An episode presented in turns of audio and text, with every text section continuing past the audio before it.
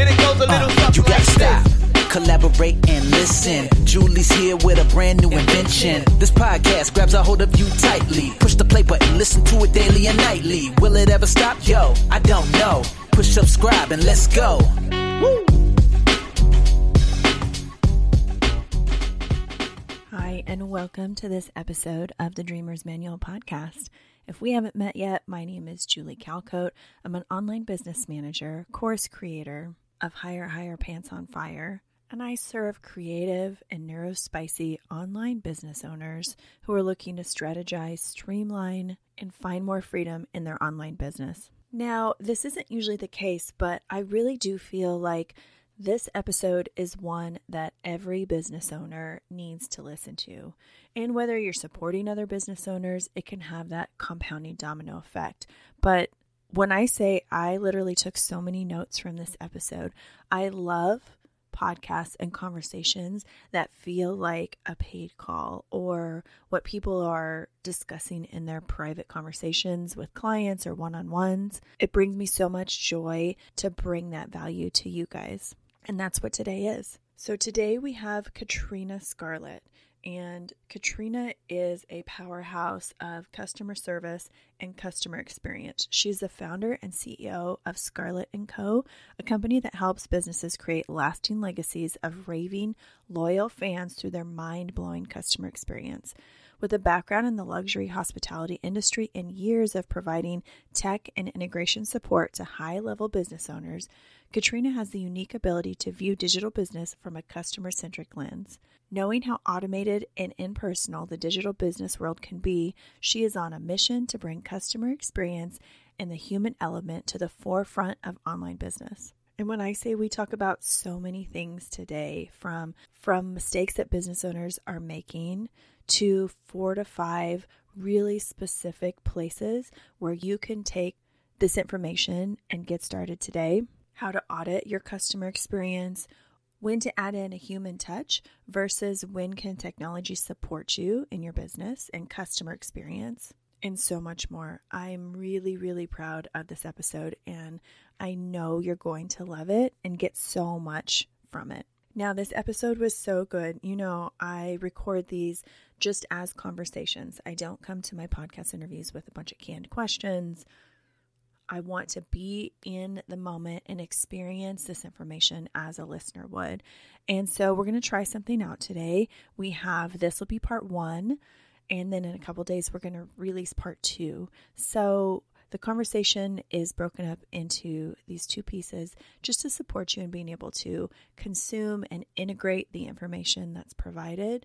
And let me tell you, there's some juicy stuff in each part. I am more of a long form content queen. That's what I like to listen to in my own life. And when I did a poll on Instagram, you guys voted and said the majority said they wanted a longer episode in 2 pieces. So we're going to try it out, but I would love to hear your feedback. And if you want to participate and really shape the content, what's being talked about here on the podcast and how things are being presented, you can always find me on Instagram. It's at Julie Calcote OBM. Now on to Katrina. Katrina, welcome to the Dreamers Manual Podcast. I'm so happy to have you here today. Likewise, Julie, thank you so much for taking the time to chat with me. I'm excited. Me too. Now, we've given you a little intro in the beginning, but for those of the audience that haven't had a chance to connect with you before, can you tell us a little bit about you and what you do in the online space? Yeah. So I am the owner and founder of Scarlett & Co., customer experience company. And so we work with business owners to help them kind of humanize their brand and bring customer experience and service to the forefront of their online business. So, you know, working with them to identify opportunities, successes, you know, their customer journey, really honing in on how they want people to interact with their business, how they want them to flow through their offers, and then down to even helping train their staff when it comes to customer service. That's lovely. So how did you develop your love for customer service? Because I imagine if you didn't do this sort of in your past pre-online business life, that you had to have that interest from somewhere. Yes. Well, I did in my pre-life, as you know, the pre-online life. So prior to starting my business, which was about 8 years ago now, I spent 2 decades in the luxury hospitality market. So predominantly in the resort industry and typically in like guest relation, customer relation type roles. And then finishing the latter part of my career in event management with a really strong global luxury brand in the resort market. Did about 4-year stint on cruise ships as well too.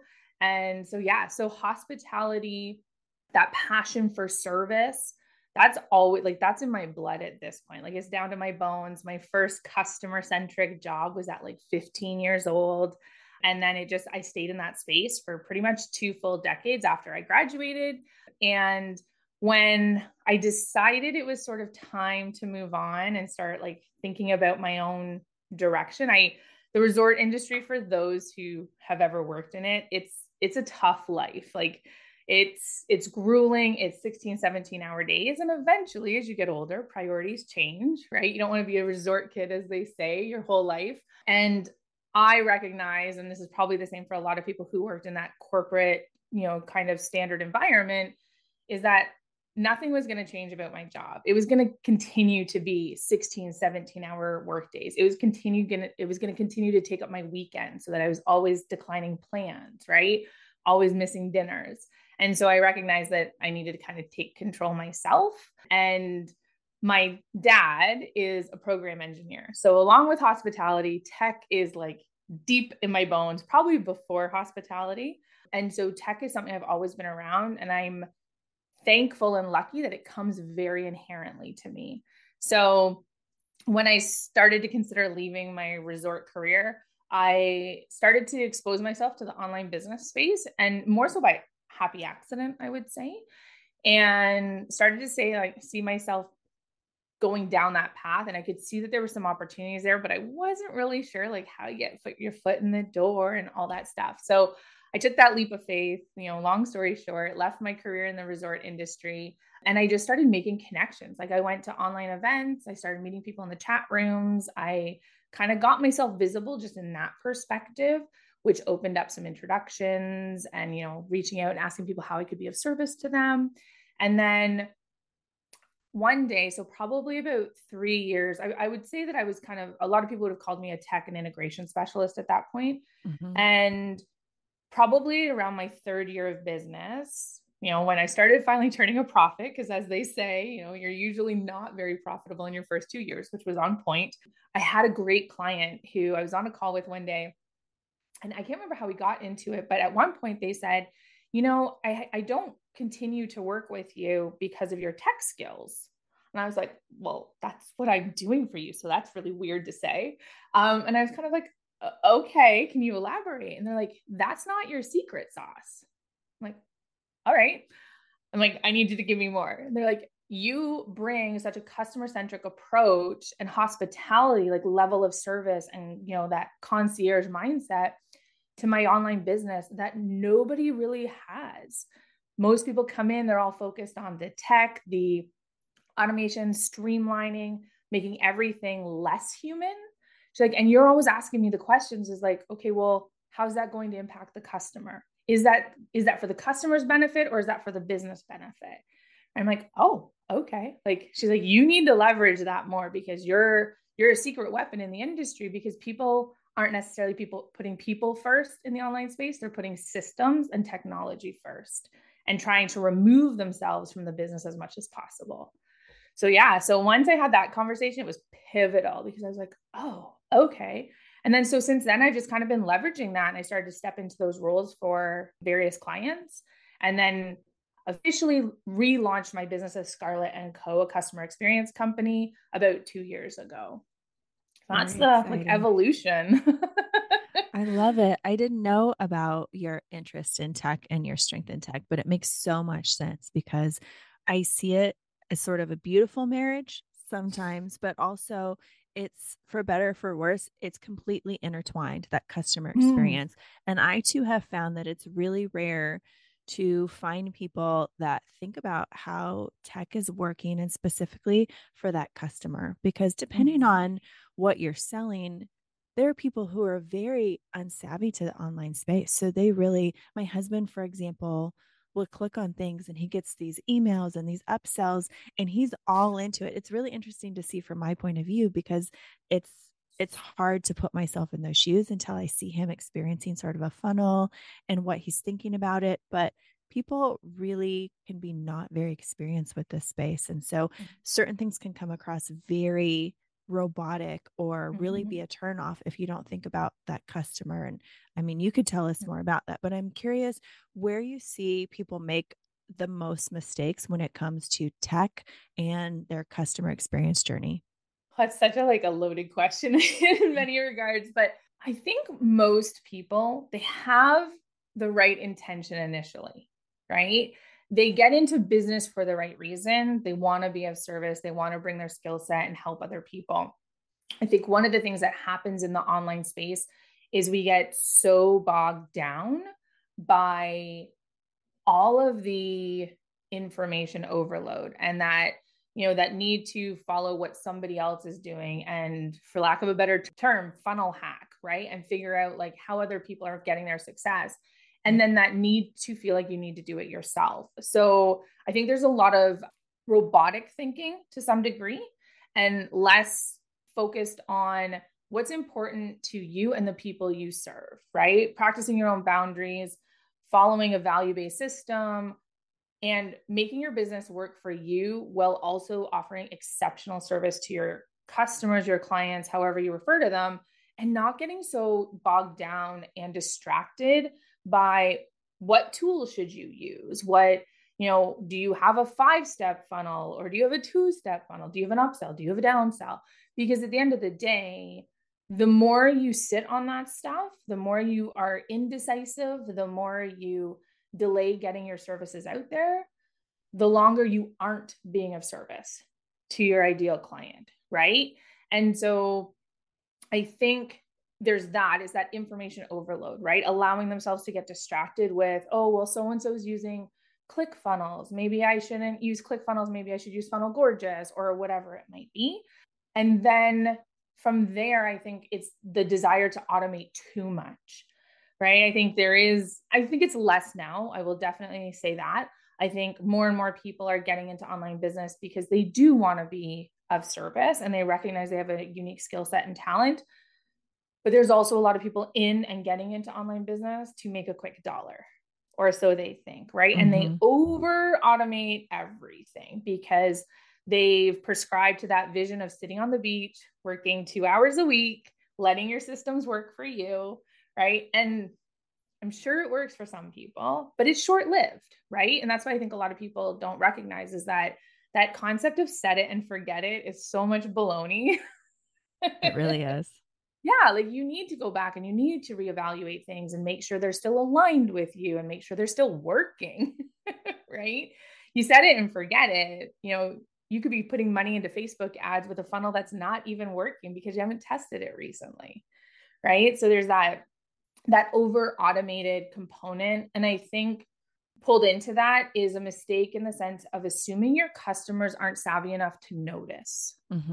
So because there's so much of a focus on the online space now and so much business is done online, whether it's from, Amazon or coaching programs or just, binging on YouTube, whatever it might be, it's part of everybody's everyday life now. It's not an anomaly anymore. So the consumer is much more aware. Even if your husband, for example, is, maybe not attuned to all the steps and all the intricacies and the tech that goes into the background, they're aware of how you make them feel. They're aware if they feel valued or undervalued, right? They're aware if you see them as a number on your email list or another human on the end of an interaction, right? They're not to say that they weren't savvy before, but before they weren't as exposed to the online space. Now they get the fact that if they opt into that PDF, they're going to get on your email list and they're going to start hearing from you. So I think some people make the mistake of thinking that overlooking their customer experience as a business owner and not paying attention to it is something that their customers won't notice. And that's not true.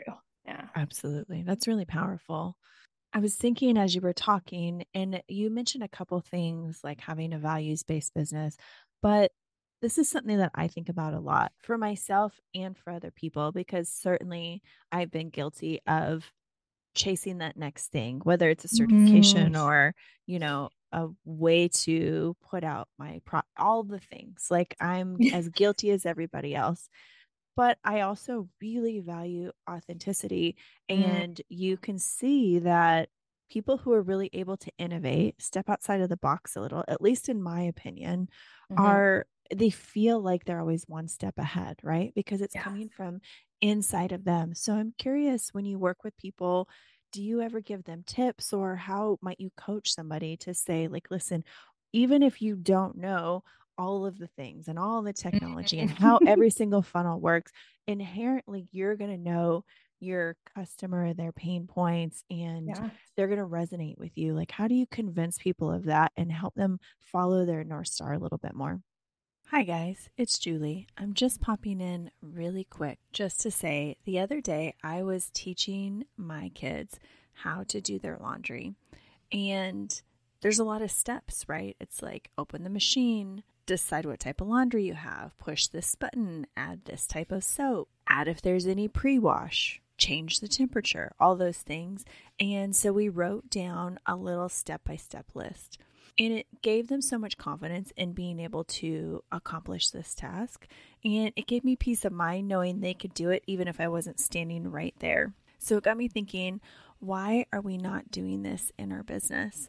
Because with standard operating procedures and SOPs, yes, they might take a little bit more time up front, but it gives our team and us the confidence that someone can take a task in our business, accomplish it, and know if they're doing it right and if they're doing a good job at it. So this is just a reminder that I have my top 15 SOPs that I use with my clients in my own business as templates for you for just $37. So you could take these, you can give these to your team members to create, but it gives you and your team that jump start to start delegating and get things off of your plate.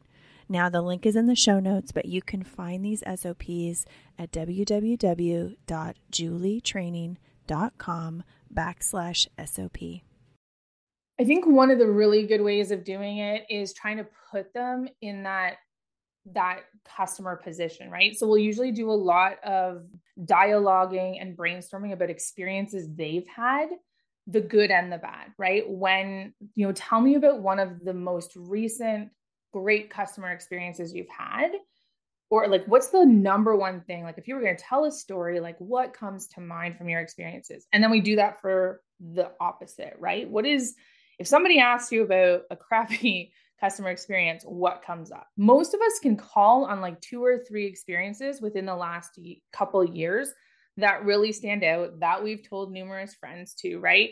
And then I start to dig in with them on, okay, how did that make you feel? Why did that make you feel special? Why did that make you feel undervalued? You know, and we kind of just get into the nitty-gritty of that, because when you draw on your own customer experiences, it starts to make you identify where you stand in those values, in how you want to make people feel, in the kind of legacy you're trying to leave in the world. But a lot of people have a hard time articulating that.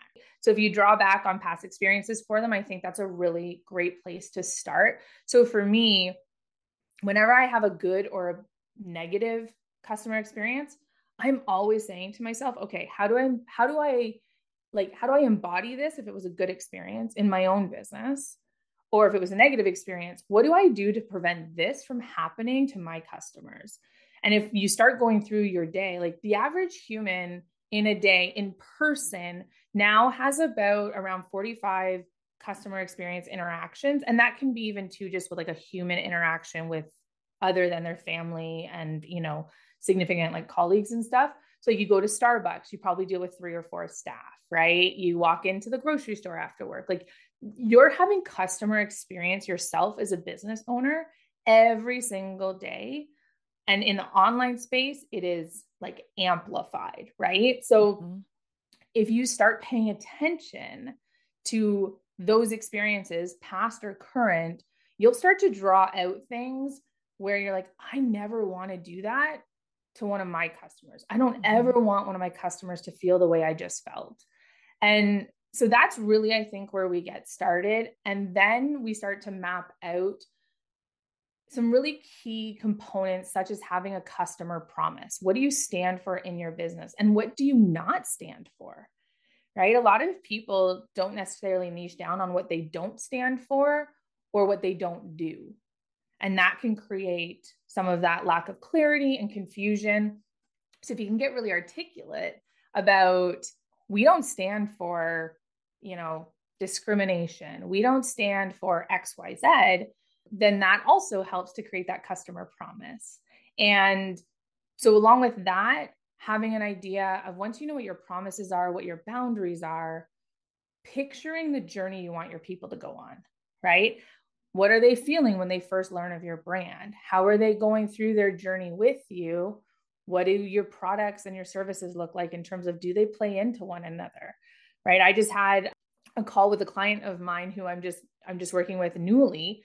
And one of their challenges, their product servings or product stack, if you want to call it, is all over the place, right? They've got a workbook over here about something. They've got a $1,000 course about something over here. They've got a group program about something completely different. And so none of it plays into each other, right? So somebody gets that workbook and then they're like, what next? Because there isn't necessarily a next thing for that person, or it's not obvious to them. So asking those questions with my clients is to, okay, they got your workbook. Now what? Then what do you want to have happen? Right? So that you're actually creating a flow in your business where they know what the next thing is, and, or you are inviting them to the next thing because you have something that fits the next step.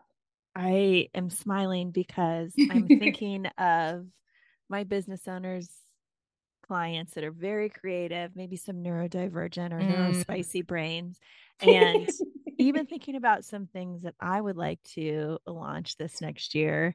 And I haven't yet because I haven't made those connections for my own self, because it does feel sometimes, we certainly have the experience in it, but it feels like, where's the connection though with those things? So I love that you talk to your clients about that. I know that's super valuable, just to dialogue those things with somebody and having somebody look from the outside. I also wrote a note while you were talking, because I mean, why not make this into like a personal therapy session? Of course. That's what I'm here for, Julie. Totally. Because I was thinking, for me, some of my best and worst customer experiences in the online space, let's say, evolve around email communication and the speed which someone gets back to me or not. So for example, I I reached out to pay for this, what at the time was a huge expense. It was like really a stretch. And I didn't hear back from the person for like 2 weeks.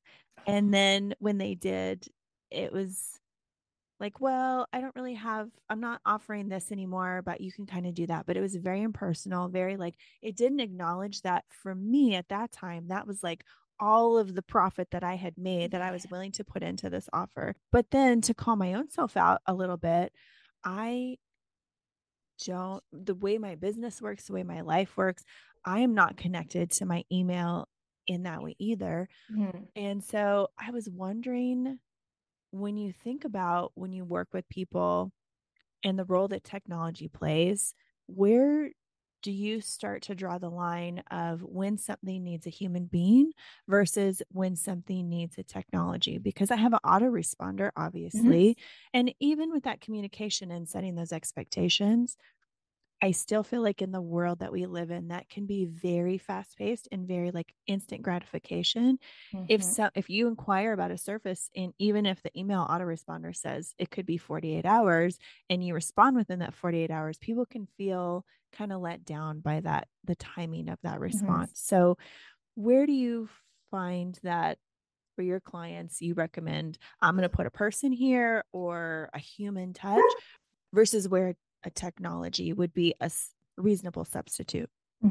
I always get back to what's at the core of the business owner, right? So what is the the boundaries that, for example, if we're using you as the therapy session, right? What is the boundary that you want to have around communication? And one of the strongest things that a business owner can do in the online space, and one of the biggest mistakes they can make alternatively, is not to be proactive in their communication.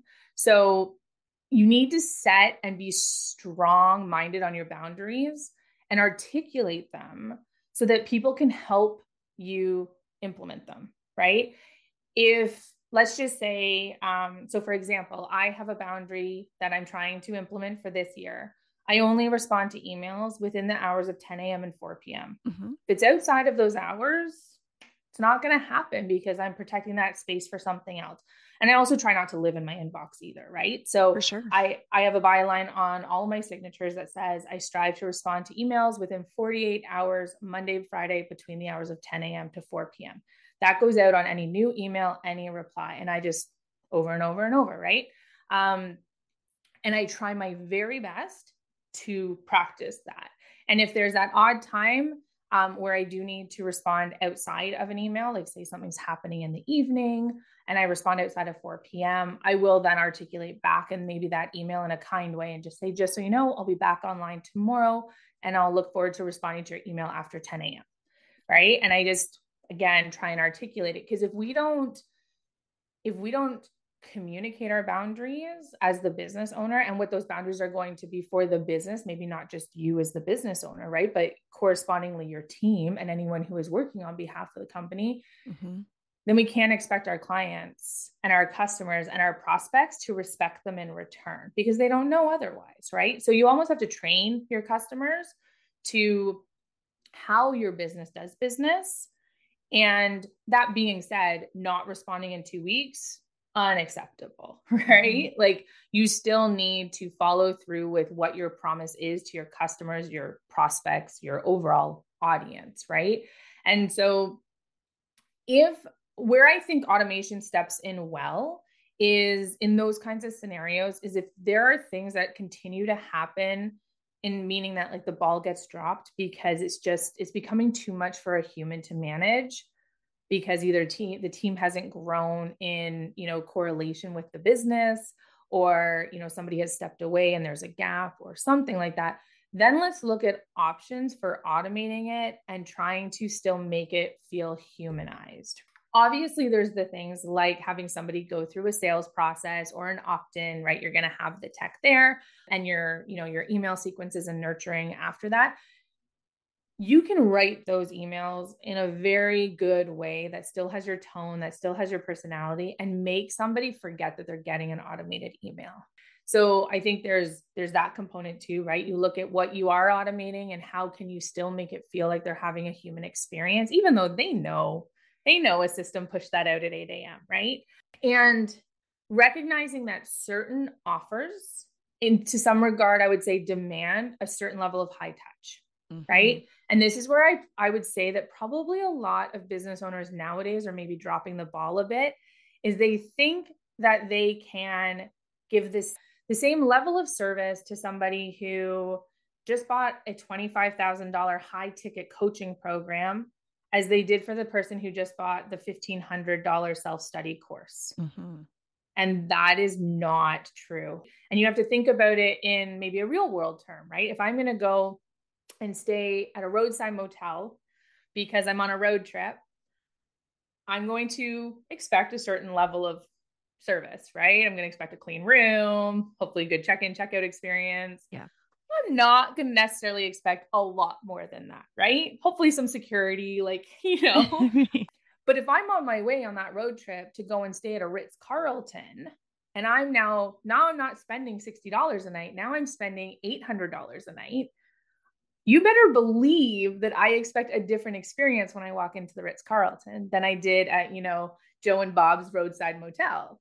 So there's a lot of people out there who are moving to a higher ticket model in their business. And rather than seeing that also comes with an amplified experience for their customers, some are getting lost in just seeing it as a higher revenue point. Oh, I can just repackage this, drop a higher price point on it, and it's not going to be any more work. that might work for the first 4 or 5 people who buy from you, but that's going to be really short-lived success. And in the long term, probably more detrimental to your business because that word will spread, right? If I walk into a Ritz-Carlton and I've spent $800 and I get Joe and Bob's Roadside Motel, that's not a good mix. So people understanding more, business owners particularly, understanding more about what your customer anticipates and expects through different experiences with you, through different offers, products, services. If I buy a $15 PDF online and it's a low ticket price point and I get 1 or 2 emails afterwards, okay, great. If it served my need, I'm happy. If there's a typo in it, not the end of the world, right? But if I buy and invest, I should say, in a $25,000 program and you've already got my money or most of it and everything's automated, there's no high touch, there's no kind of concierge type feel to it, that's not going to jive with your ideal customer for very long. You know, you might get away with it for maybe the first time you put that program out, but eventually your customer in the industry is going to demand higher. Absolutely. And I think if people don't already know that people talk in the online community and they might not ever see that chatter out. Somebody might not be posting that review somewhere, but people are certainly connected and having those conversations, even just from, I think I have testimonials maybe on 2 courses that are out there. And I still, and one I took probably 4 years ago, I still have people reaching out to me, which is totally fine. And just saying, I saw your testimonial here. Is this like, basically they're asking like, is this what you really think? Do you still think this? It's just like, they want that reassurance. And I'm always, by the way, if you ever want it, like, I'm happy to have that conversation, but those conversations are all going on behind the scenes, and the business owner, unless I tell them, aren't even going to know that those conversations took place. But there is a lot of that, I find, especially in the online space. And I've seen big names put together a quote mastermind with a little to no thought or effort, charge a premium price, and then not be able to fill it again because everybody was in there tells all that, like, this was not worth it. Yeah. Yeah. And especially when they don't feel supported to the level that they expected, right? Like, there's certain expectations that come with high ticket price points, with masterminds, with same thing. I know somebody who sold a mastermind. This was a couple of years ago now, and they called it a mastermind. They had 300 people in it. Oh my gosh. That's not a mastermind by most people's expectation, right?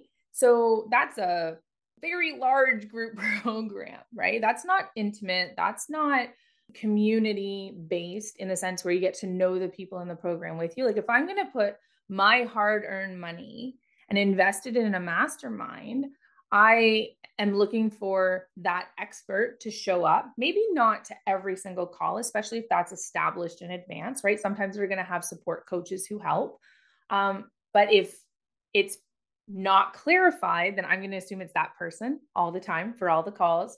And I would like to think that if I'm investing large ticket price points, that when I'm in the room in a call, there's opportunity to ask questions. There's opportunity to be seen and heard, right? I don't need the whole room to hear me by any means, but if I show up to a call and I've got a burning question and I'm sitting in a room in a mastermind program and there's 280 other people on the call, I'm never going to get my question answered.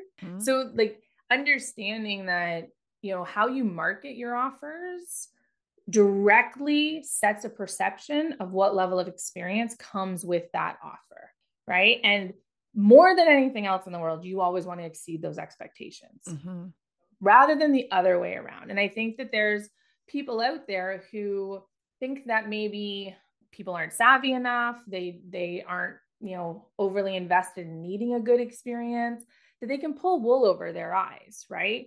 And like, I've seen it happen more than I would like to say from my own experience and the stories I hear from people of just how let down they are, right? And even if a high ticket price point for somebody might be $25,000, but the person standing beside them, a high ticket price point for them might be that $1,000 self-study course. And so not getting lost in just one set of your clientele, one set of your customer is really important, because that person who today might be like really nervous about investing $1,000 with you very well could be a person who 2 years from now says, hell yeah, to that high ticket $25,000 program. Mm-hmm. So that person deserves just as much respect and to feel valued, seen, and heard as the person purchasing the $25,000 thing. They're not going to get as much of your time and investment back, obviously, but it all has to correlate. And I think that that's where a lot of online business owners these days, or a fair amount, are maybe kind of just missing the mark, is that they're just assuming their audience wants it. They're going to love it because they've already made a name for themselves, and whatever, they'll pay $25,000 for it. And they don't actually invest energy, time, and focus into what that experience will be.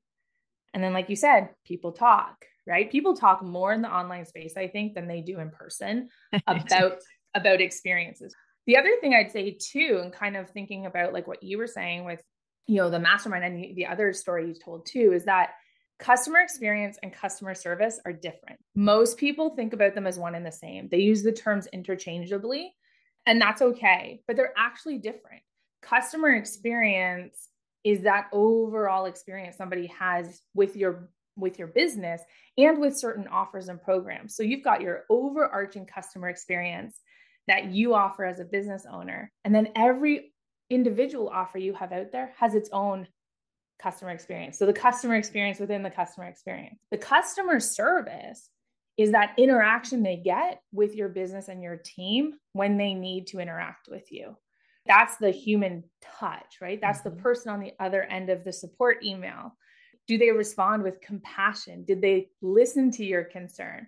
Or did they just say, thanks, Julie, reach out again if you've got any trouble? Mm-hmm. And super passive, super short.